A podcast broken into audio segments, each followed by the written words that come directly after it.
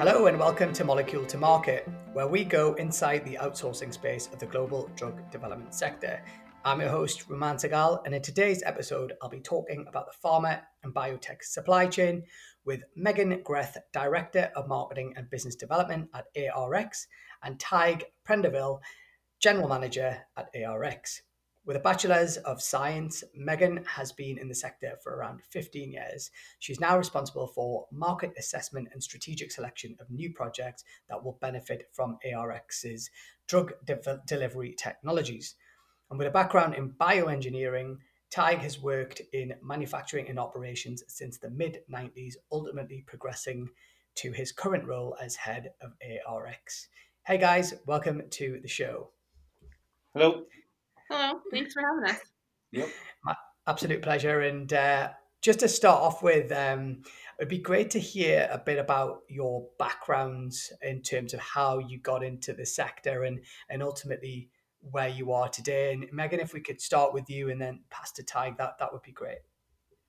Sure. Um, so, a bit about me. Uh, I graduated from Penn State University, and I am a Pennsylvania girl. So I grew up in Pennsylvania went to school in Pennsylvania, and then um, I did get my first job in Pennsylvania. I started with our parent company called Adhesives Research, and um, I was always kind of interested in pharmaceuticals and interested in pharmaceutical sales. And what I liked about Adhesives Research is that they had a pharmaceutical division where they custom develop products for the pharmaceutical industry. So at that time, uh, when I was graduating college, it just seemed a little bit more interesting to me to be in custom product development rather than just selling the same or similar products all the time. Um, so I was with Adhesives Research uh, for about six years before moving over to business manager of ARX. And I've been with ARX ever since 2012. And I am proud to say uh, that we've seen the company grow and change in significant ways since then, uh, with some new products uh, obtaining FDA approval just within the past year. Um, so it's been a fun ride. Thank you, Megan. And, and Tig, it'd be great to hear your background as well. Yeah, so um, my background is, is, is much different. Um, I'm schooled, I graduated University College Dublin in Ireland uh, with an engineering degree, and then went to continued studied eh, and I did a master's in bioengineering, and that's where I suppose that I got an, an affinity and a fondness towards anything bio or medical related. Uh, at the time, the, when I, I, left college after that uh, master's degree, the, the, opportunities in Ireland at the time, you know, uh, uh were not um, were not great. Ireland has, is a very cyclical country where opportunities come and go. A very small company, as, as you know, the if the denominator of an equation is small, then small variations can really affect um, the overall. So I went into industry, uh, uh, making big pieces of equipment, pieces of steel, gears, motors, sensors, and things like that. And I stayed there for about uh, about ten years. After the first three years in Ireland, I did move to the United States, the head office, the head head manufacturing facility here in Baltimore, and, and I've been in Baltimore since. About 10 years into the industrial engineering manufacturing job, uh, we, we decided that things needed to change. And so we, we, we got very good at this um, enterprise philosophy called lean. Uh, I'm sure you've heard of it. Uh, and I got very good at that. And I, am not bragging, but we as a company got good at it, and I personally got good at, good at, at it. And then I took the opportunity to become a lean consultant not at all with the desire to be in pharmaceuticals, but real, real quickly it became very obvious that pharmaceutical companies needed some lean help. And I spent about five years consulting in operations in uh, pharmaceuticals. And that's where I got my pharmaceutical chops, really. And then uh, from that, I, I also started at ARX around the same time as Megan in 2012.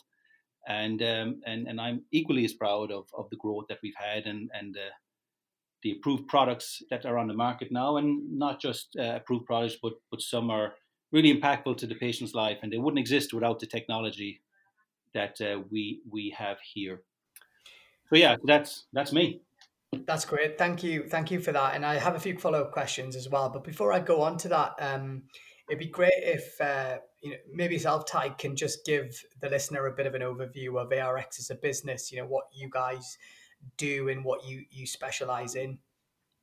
Yeah, so so I'll start and Megan will jump in because um, she she has a, a longer history. But um, you know what, what what we specialize in is in um, formulating and manufacturing for the market drug product specifically in two dosage forms. One being dissolvable film, and the second being transdermal patches. So really, a good way to look at it is we're we are we are uh, pushing the drug through a membrane. In some cases, the epidermis. In the other cases, the buccal or the sublingual uh, skin, for want of a better word. And we're and, you know the whole thing is avoid the first pass, avoid anything being being filtered out by the liver, by the by the intestines, whatever. Get the you know bypass the first uh, impediment to getting a drug into the system.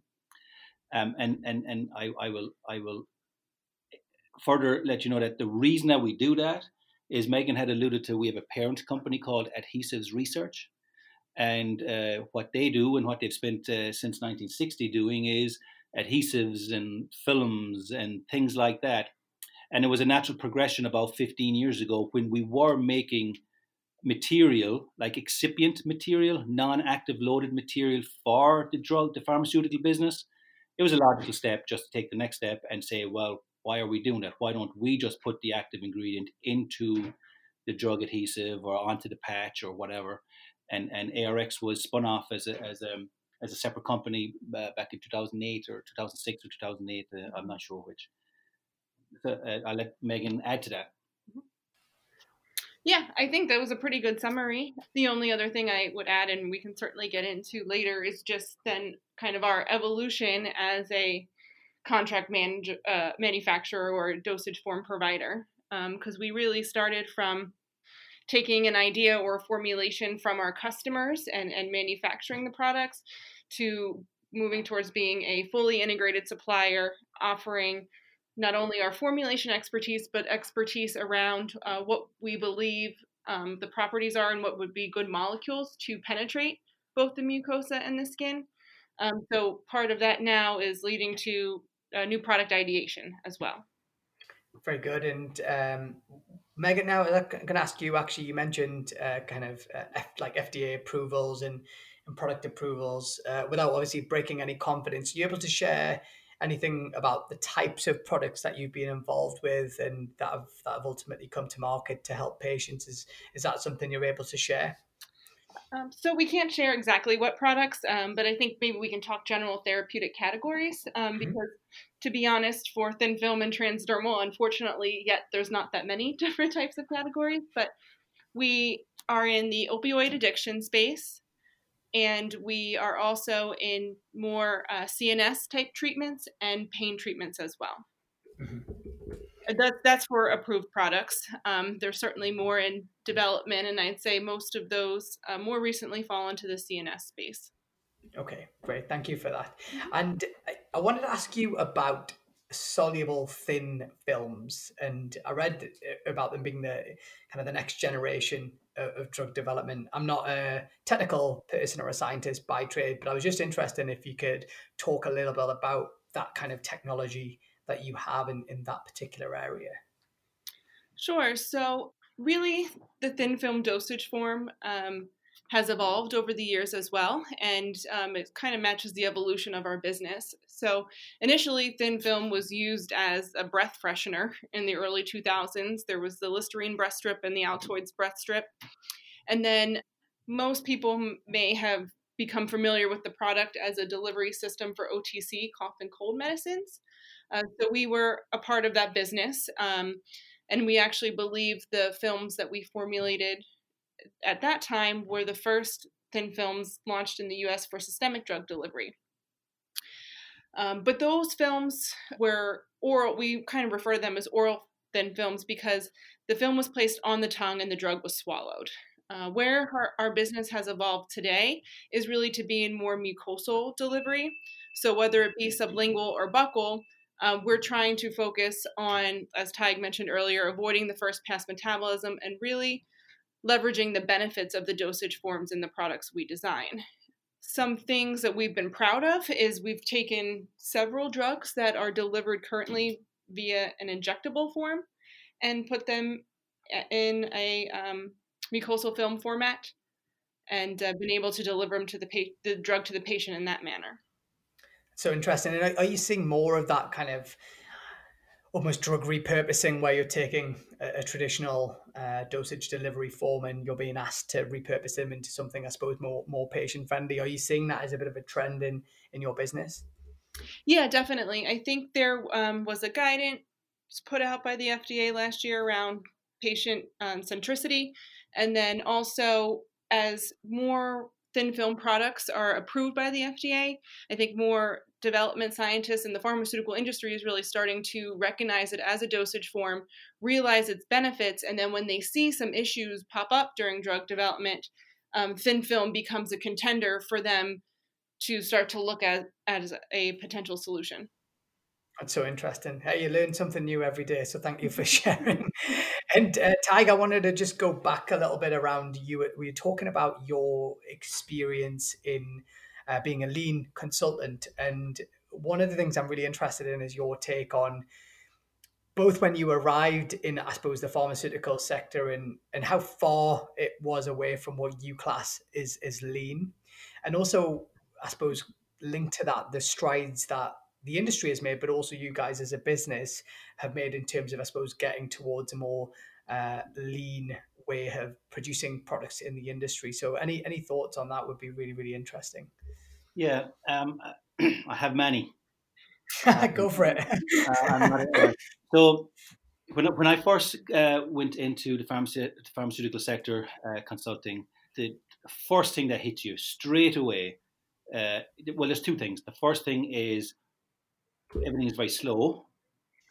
and the second thing is everybody is afraid of, you know, when they talk about they'll talk about GMPs and they'll do the they'll do the air quotes or they might whisper it as if they're whispering, you know, Voldemort from Harry Potter, oh you can't do that, GMPs. and everyone was so afraid of it. They were so afraid of change control because they were just so afraid of change. And that isn't eradicated from the industry. It's still very, very alive.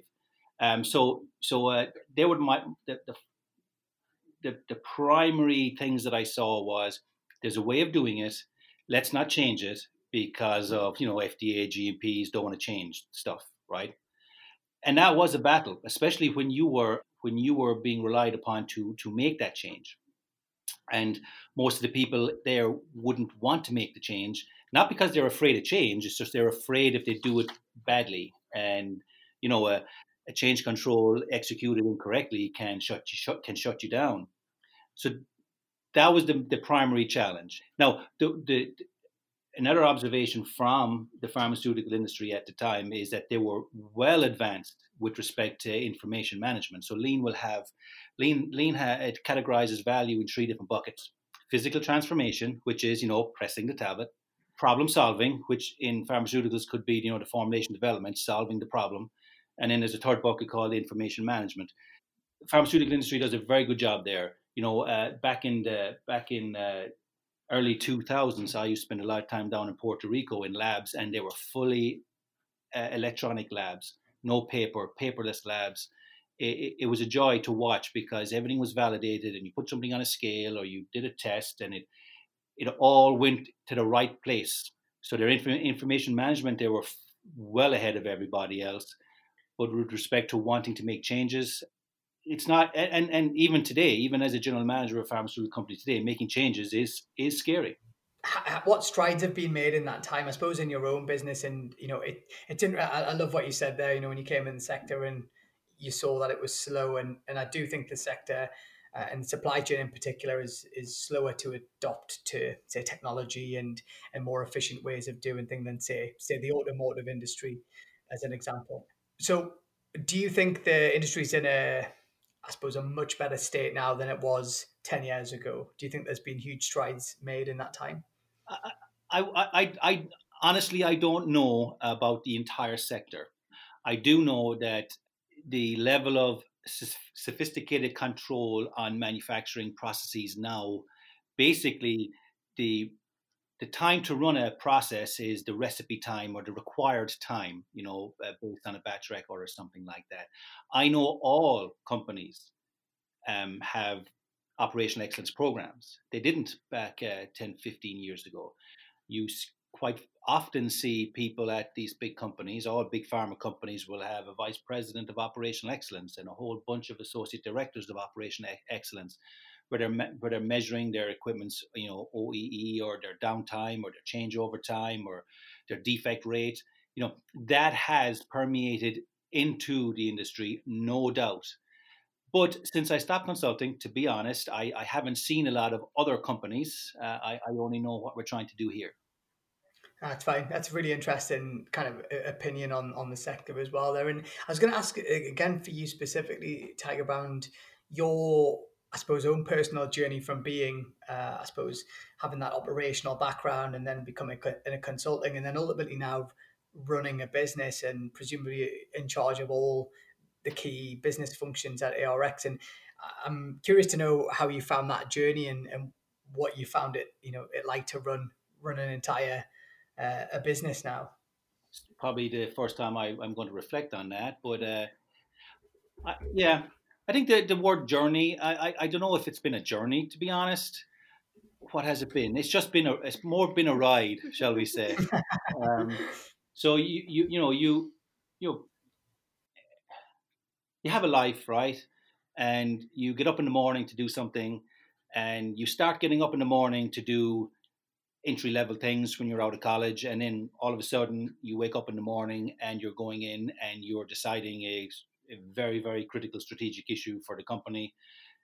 So I, I, have maybe it has been a journey. I haven't really realized it was a journey. Um, it's definitely been a ride, but I suppose the the the crux of your question would, would, would be yes, along the way, responsibility is is increased as you go. Then you jump into the pharmaceutical space, and the responsibility isn't lost on me.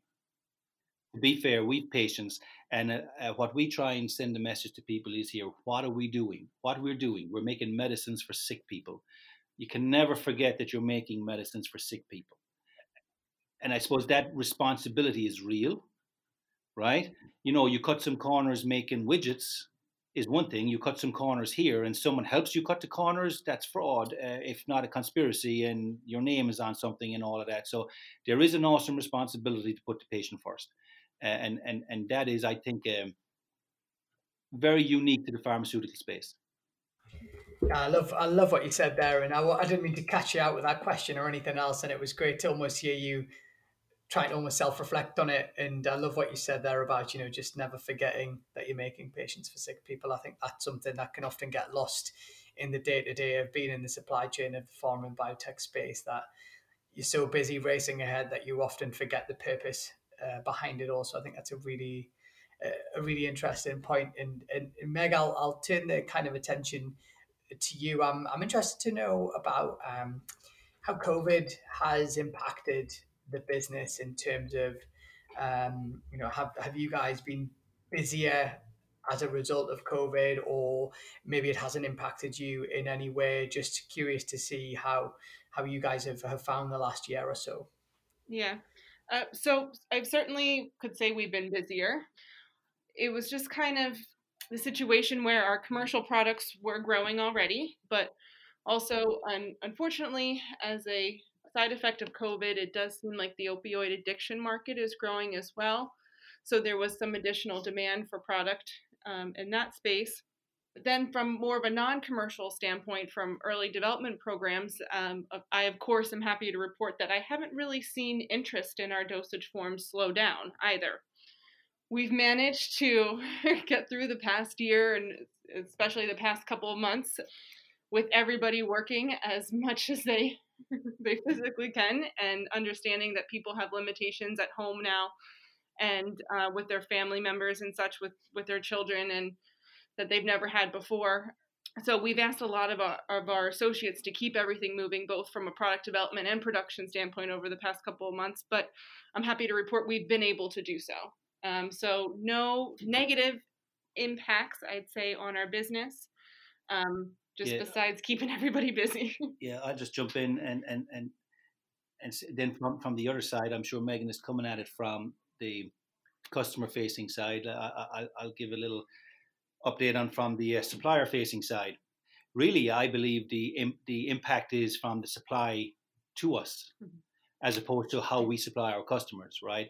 Um, because you know when COVID hit, we were clever enough. I believe we were clever. The time will tell. Uh, you know, we we pre-bought raw materials. We um, we did the things we probably should have done. Uh, thankfully, but you never know. Sometimes we get we get called and we're said you can't have that material. In fact, there was one little anecdote which I thought was a humdinger. We use an excipient in one of our products, and the supplier said can't send it to you anymore. The U.S. government has said they're not to sell it to anyone except one of the manufacturers of the vaccine. So that kind of put us into a spin, and we had to go find an alternative. And and you know that's just the job, right? That's the that's the that's the job to keep things going. But I thought that was a very interesting story. Uh, uh, you know, it, sometimes it's lost. Well, COVID isn't impacting anybody. Well, when a supplier says that you can't have a critical excipient because it's being reserved for vaccine manufacturer, you you it, thankfully it didn't impact us, but it, it made you know made someone's uh, week a little bit harder to go and find an, a, a replacement. Mm-hmm. And then the other aspect is uh, you're just losing manufacturing time. You're losing shifts. People are calling out. People are quarantining. Um, so really, you're kind of working seven days to get five days out because of the losses of shifts and things.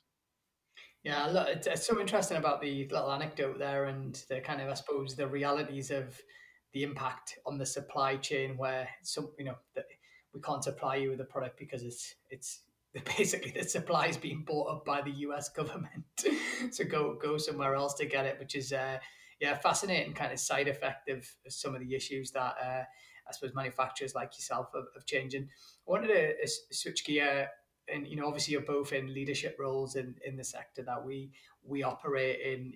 If you could both go back and give your 25 year old self some uh, some words of wisdom, what would you say? and you can decide who goes first. Megan, Megan doesn't have to go very far back year old self. So I we we let her start this one. Okay. Um, well, I appreciate you saying that. It hasn't been that long. It's been some time, and I think I would. The, biggest thing is just how quickly it goes by. You know, you especially in pharmaceuticals. When you, I remember when I first started, and you start talking about the products being developed and launched in three to five to seven years, and you think, oh, wait a minute, it takes that long, I'll never be around then. Um, and then, sure, surely enough, the time flies by, um, and you really have to take the time. I think to sit back and reflect on what you have done over the past couple of years uh, and what you have accomplished, because yeah, it, it just goes by with a snap of a finger. Um, I think the other thing I would just tell myself is obviously don't doubt yourself. Um, the industry is changing and evolving, and you're gonna learn and grow with it. Um, so just be just be willing to learn and take what comes at you, and you'll figure it out. That's great advice there, and I am gonna I'm gonna pause there and Tig, you've got a bit a bit more time to think about your answer. But Megan, I just want to do a follow up question there. I suppose I've been really fortunate in the last year or so to interview uh, female business leaders in the sector like yourself. Um, so I'm also curious, kind of, any advice for, uh, I suppose, women working in the sector that are you know looking to run departments and teams and get to senior management roles like yourself. Is it the same advice that you would give them, or is there anything else that you've learned along the journey that has helped you um, achieve the, the, the success in your career you have to, to date? Yeah, I think um, I've been really lucky to have some good mentors over the course of my career, and those were both men and women. Um, so that just encouraged me to to speak up, to share my thoughts, not only with them but to others in the organization, and to take more of a leadership position. So um, I, I know I was very lucky to have that that encouragement along the way. So my advice would just be to to others to if they don't have that, try to really seek out and form that type of mentor within your organization. And it doesn't necessarily just have to be a manager that's above you or somebody else in management. It can be at all levels within the organization um, that you can can build relationships with because you're ultimately going to learn from everybody. You know, I even um, we'll learn from our operators because they know so much about the product. Um, they see it being run every day. They have questions. Um, they want to learn about the market. So, yeah, I just say don't take any relationship you have for granted. I think it's terrific advice there, and thanks for thanks for being so honest. You're listening to Molecule to Market, where we go inside the outsourcing space of the global drug development sector, the podcast for professionals working in the pharma and biotech contract services space. Ty, back to yourself. Twenty, your twenty-five-year-old self. Any any advice you'd give him? Yeah, that, uh, thanks for the extra couple of minutes. Uh, I needed it. I think, um, you know, what I what I tell my I would tell myself to relax a little bit with respect to the small stuff. You know, they say don't sweat the small stuff. Uh, uh, when I was 25, I wish I didn't. I wish I I didn't. I wish I was more flexible. Uh, you know, quite frankly, I would have lost some opportunities because of uh, because of rigidity you know, right? So you want to get from A to B. You know, you need to get to A. You want to get from A to B, but there's about there's a whole bunch of people contributing to it, and and maybe we don't take the path that I want, but we we do get there. That's just fine.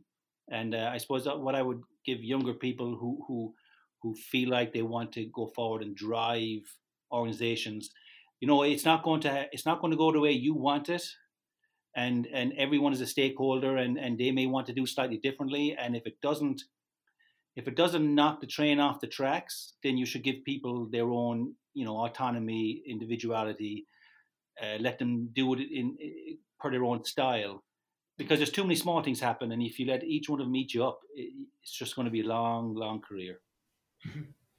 Yeah, I think that's a, it's a terrific piece of advice. That, and it's funny because before I moved to the US, I'd never heard that phrase, uh, you know, don't sweat the small stuff. I don't know what the British equivalent is, but I'd never heard it before, and I, I uh, absolutely agree. You know, uh, be, being being a, growing up as a neighbor of the British, I don't know if the British have something. Like it was our language first, so the Americans probably just stole it. So, um, no, but I, I'd, I'd never heard that saying, and I and you know, it's something I almost tell myself today, which is, you know, you can even running a business, you can get so caught up in know, the tone of an email or you know well, what does that mean? Or so, you know some tiny little issue and uh, you, you, need to learn to relax as you say and, and let certain things go and, and let the team just just uh, you know get on with things. So i think that's a really good good piece of advice. And, and the next question i've got is, Wait, is, is, let, let, me just jump in there a second. I, I, I finish it up then with giving credit to the, my predecessor here at uh, arx he had he used to say something um, you know, uh, this too shall pass, right? And and and I do uh, uh, rely on that quite uh, frequently. You know, when, when you're in the eye of a storm, everything seems chaotic. So, you know, in the pharmaceutical industry, you can have things as serious as you know a bad adverse event, or there's a potential recall, or all of the bad stuff that can happen, and you just you just it will pass, and nothing's as good as it seems, and nothing's as bad as it seems, and uh, you know you know, there is a lot of uh, uh, amplitude on the noise graph every day, but if you take it from month to month, year to year, it's a pretty straight line. Yeah, I love that. You know, this too. It's quite similar to, uh, you know, the the kind of you know will will you care about this next week which is someone you know i'm writing an email where i'm annoyed with something and you know just sleep on it and if i'm still not bothered about it a week later i'll send it but i think that's uh, it's similar type of thing. So I'm going to steal that from you, Tiger. I'm def- definitely going to use that one. So, well, a question one as well. So there you go. a question to you both, and you can answer it in, in which order you guys want. But h- how would your best friend describe you in three words? I'm going to ask Tiger to go first because I, I, I I put Megan on the spot before, so I'll I'll do the same to you now, Ty. Um, oh, that's a tough one. Three words. Are they, are, are, must we link the three words together to be a, a cogent statement, or can we just throw? No, no, no, no. They could just be three completely disconnected words. But yeah, I would say. Uh, think about. I would say uh, reliable will be one. Fun. I hope. Uh, I laugh a lot, and I have a lot of fun with people. And I would hope uh, honest. I'm going to throw the word honest out there. I I, uh, I try and be. Thank you, Megan. Yeah, I think he did pretty good. The one, the other thing I might add about him maybe is empathetic, because he is a pretty empathetic leader. Um, as well. So that's one thing I value. Um, okay, now I guess I have to Yeah. I have to answer the question. uh, I hope they would say loyal and dedicated. Maybe that's kind of the same thing, or committed and loyal. Um, Well, I, I, I, I, I'm not going to claim to be Megan's best friend, but I am a friend, and I have a word. I have a word in my head that I hope she says next. oh no. Um, well, can you tell me? Because No? yeah. No? Oh, what a little kid. They'd probably say like I'm a little bit of a worrywart, and I'm a little Like little anxious? maybe. I don't know. What's what's the word? Well, the, the the word I was going to use is dogged. what? Dogged. Megan is. Uh, if Megan wants to do something, it's like Scrap. a dog with a bone in its mouth. You're not getting a bone out of that dog's mouth. Like scrappy and tenacious, like that, Tenacious, those types of characteristics. Um, there's been many times. Uh, uh, this is funny. I don't. I didn't realize we were going to go down this path. Yeah, I guess so. But there's been many times I've been on the way home from work and I'm taking a call in the car with Megan and it ends with it ends not it doesn't end well because you just keep pressing the same button over and over again. But it always starts very well the next day. So uh, That's good. she's generally right, is what I can say. Yeah. Yeah, I mean, Megan, I've had the pleasure of meeting you a few times as well. And I think you're very, I mean, I have to say, a very friendly person, which is, not, you, you, you always come across as very friendly, which I know it's a bit of a softer one, but I think that's definitely, you know, I I likewise can't claim to be your best friend, but that you do always come across like that as well. So, and that, so we've got a couple of minutes left, and I wanted to just talk about, I suppose, the sector at large in, in the future ahead. Obviously, in time of recording, we're at the start of, of 2021, and I'm sure we've got a you've got a very busy year ahead. So, um, I suppose two aspects. One, you know, what is the what does the future look like for ARX? You know, in 2021 uh, and beyond, and and also any thoughts on, I suppose, bigger shifts and changes uh, that you're seeing in the sector right now that you expect to happen uh, again in 2021 or, or maybe beyond. So, uh, Megan, I don't know if you want to talk about ARX and you know what's on the horizon for you guys as a business, and uh, and and Tig, if you could want to pick up, I suppose the the bigger picture macro stuff, you know, or, or, or feel free to swip it, you know, to do it the other way around. Sure. Do you want to talk? We have a product that we, or our customer intends to product uh, file a product in Yeah, Q1 of. so I, I 2021, so actually, that's uh. I'll take you up on your offer to switch it around. I think um, I'll, I'll, I'll give you what is in our future from an ARX standpoint. So uh, we we are growing, we're expanding, we're building a new building, we're putting more equipment in. So you know, we are you know we are a small company. So growth is your growth is always the objective of a small company, and we grow by by commercial launches right? So in the last four or five years, we've launched four or five products, and you know, in in in in pharmaceutical land, you know, you don't need more than one or two every year to keep you growing on the double digit CAGR, right? And and and that's our objective. So. Uh, with in the last four or five years, we've launched four or five products. This coming year, in, in 2021, there will be a an NDA filed with the FDA, so that will take care of the launch next year and and we have a, a healthy backlog that that we continue to push. So, you know, you know, the pharmaceutical sector is so large that you don't really need a very large piece of the pie in order for a company like, like us to continue to grow. So that's kind of an overall of our growth and our expansion. And the expansion is both in capacity and capability. So we are adding more manufacturing capacity and we're adding additional capabilities to to be a a fully integrated supplier all the way. You, you your show is molecule to market. Uh, that's what we want to be. We we have a molecule. Either we we um, surface a molecule, or a potential customer surfaces a molecule, and they don't have to go anywhere else to get that drug product filed and to market. Uh, Just to, just a quick pause there, 'cause I- I'm really curious to know. You know, you talked there about obviously the four to five commercial product and, and launch, and how at an operational level, what's the step change like when that happens? Do you presumably get a bit of time in advance to think, you know, that product's going to go to market, but it can always fail as well, right? So, I'm just interested to know is it is it a little bit chicken and egg when you're in that position? You know, if you've got say a phase three product that is looking really positive and you know, and, and, and the sponsor wants you to scale up to commercial launch. How how do you deal with that? And or is it maybe maybe I'm just it's I'm making it more complicated than no, it is. No, you're not. You you know your your your reference to chicken and egg is is is spot on. It, it absolutely is. And and let's be honest about it. You know, we have customers that tell us their next product is going to be five billion dollars, right? And and and is it? You know, yeah, as, as my daughter would say, is it really that?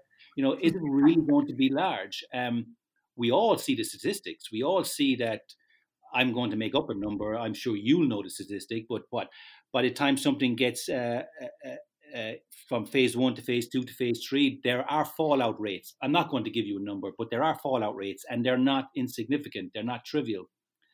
Um, so yes, so a, a product is going to market, or a product is being filed, and you know we have the discussion well do we have the capacity for this product? And we say yes we do. Okay great. No we don't. Well what do we need? We need to invest 45 million dollars. Well hold on a second. Let's wait and see is it approved first? But if it's approved then you're behind the eight ball. So it is a it is an incredible balancing act. It is an incredible balancing act to balance to balance everything. It is the fact that you specialize in a couple of delivery areas. Presumably that's helpful that you've you're not trying to do every type of dosage form on the planet, right? From what I've understood about your business, does that so you you're kind of in reinvesting in the same areas where you've already got expertise and capacity, as opposed to building something completely new, or or maybe you do you do face that from time to time where you have to create a completely new, uh, I suppose, line for a for a client. Yeah.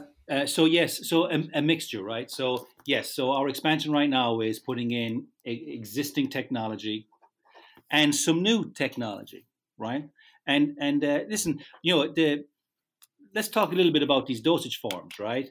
So the the way they're made, so the film and transdermal do need a little bit of injection of new technology. There are there are dosage form weaknesses here, and and sometimes uh, and, and, one in particular would be the yield. So eh, you know, tableting yield is always the goal, right? That's in the 90s. So film technology, typical traditional film technology, is not because you make it in big long rolls and you cut off the edges and you cut them and then you cut them the other way and and and holistically, like a, a traditional coating packaging process could be in the in this in the 60s from a yield standpoint. So unless we we we we you know fulfill our new technology objectives as well. You know, we we we'll, we'll be okay if we don't, but we see we see that as a huge competitive ad, advantage. So so you you know it, it's a bit of both. So we are adding existing technology from a capacity standpoint, but we're also investing in new technology to address some of the dosage form weaknesses. Mm-hmm. Yeah, and and um, that product I mentioned that we hope to have filed early in 2021 does have that new manufacturing technology. So that is something uh, that our team has worked very quickly to develop. So not only from a formulation development, product design standpoint, but we also had to design the manufacturing equipment and, and order and install and qualify the manufacturing equipment. Yeah. So, so, so kudos to everyone. And, and, yeah. and I, I think maybe just to, then I stop talking and Megan to talk about the overall thing. Uh, you know, put that into context. So the, the problem that we were trying to fix for this product that's going to be filed in February is there was a, a, a formulation challenge, a loading challenge. It was it's in it's dosed in micro micrograms, and and and it was a very expensive API, so the yields had to be higher, right? Traditional film manufacturing processes would not have succeeded with this product. It would have failed. It would not have been feasible. So the new technology that we've developed is going to be filed in, in, in, in Q1 of this year, and, and it's in great it's in great shape. So we set out to to address some of the dosage form weaknesses, which mm-hmm. is you know there, there was a lower limit to what you could load. Now that lower limit is driven down further, so it's after opening up more market. If there's a drug that needs to be dosed in micrograms, we can do that now, whereas previous you probably couldn't and uh, and the yields are now approaching approaching tableting yields. So we're very happy with the new technology that we have. Very good, thank you for that. And uh, and Megan, just some final thoughts on you uh, in terms of the wider sector and any other big trends or changes that you see happening or expect to happen. Mm-hmm. Yeah, well, I mean, I don't think it's anything new, but people do still ask and approach us about biologics and then more recently vaccines. Um, so we aren't quite there yet, to be honest, because obviously most of those are large molecules that um, we haven't found a way yet to penetrate the skin or the mucosal tissue. But continues to remain interesting and on our radar uh, as far as new technology development. And the other thing I've noticed, um, and I can't exactly pinpoint to why or where the trend might have come from, but really over the past year, we've had some interest in um, NCEs. More so than we've had over the past five years. Um, so obviously, those those types of applications are really interesting to the company. We do acknowledge that the success rate and the would be lower and then the fallout rate would be higher. But at the same time, if the the NCE has the need for our dosage form, we're not going to turn it away and say no. Um, if we believe that we can actually help the delivery of the molecule. So that was another interesting trend. And I've also noticed, so as we mentioned before, we do the two dosage forms, thin films and transdermal patches. Kind of opposite trans uh, dosage forms in the way that transdermal has been around for 30, 35 years as a relatively established technology. Um, still, I'd say a rather small number of products approved by the FDA compared to tablets, capsules, injectables. But Again, over the past five, ten years, there haven't been a lot of transdermal patches approved um, or even filed with the FDA.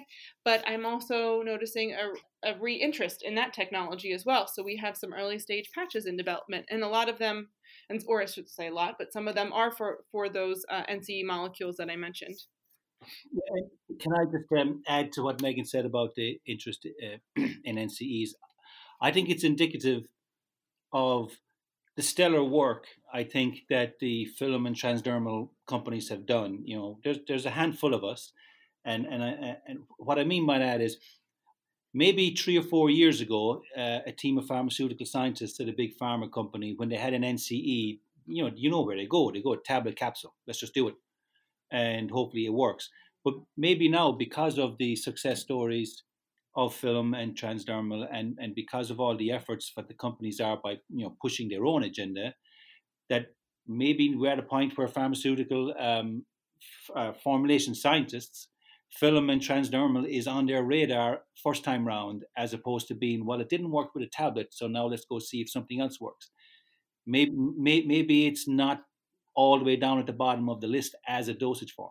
Super interesting and unbelievably we're, we're over on time because I've taken up a big chunk of your time, but I wanted to say congratulations on the continued success uh, of the business at ARX. It sounds like you guys are are doing some really interesting uh, things in terms of technology and development, but also obviously playing your role in helping bring bring drugs to market to to very sick patients. So thank you both. Um, this has been a lot of fun. Yeah, I imagine you guys. I think I imagine you guys are a hoot to have a drink with as well, based on this conversation. so, um, if we ever have CPHI, I know, I know, we can, we can meet. Sure. We're like uh, we're like uh, uh, we're, we're we're like um, racehorses or greyhounds at the starting in the starting box. Uh, uh, you know, uh, we we always did like getting out to the conferences, CPHI, DDP you know all all of them. We we really enjoy them and we enjoy meeting people and telling people our story. Uh, that's been curtailed this year. I can't wait for it to get back on. Yeah, likewise, and uh, I certainly look forward to, to obviously seeing you again, Megan, and meeting yourself, Tygan. Thank you both for being guests on Molecule to Market. Really appreciate it. Yeah, Thank you. Thanks for having us.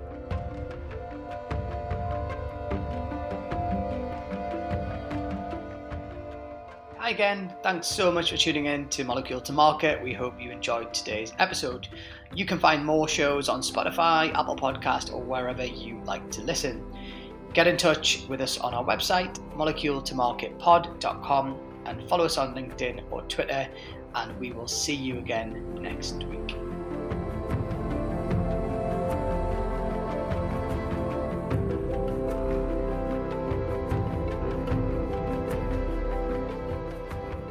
Molecule to Market is sponsored and funded by Ramarketing, an international content, digital, and design agency that helps companies get noticed, raise profile, and generate leads in life sciences.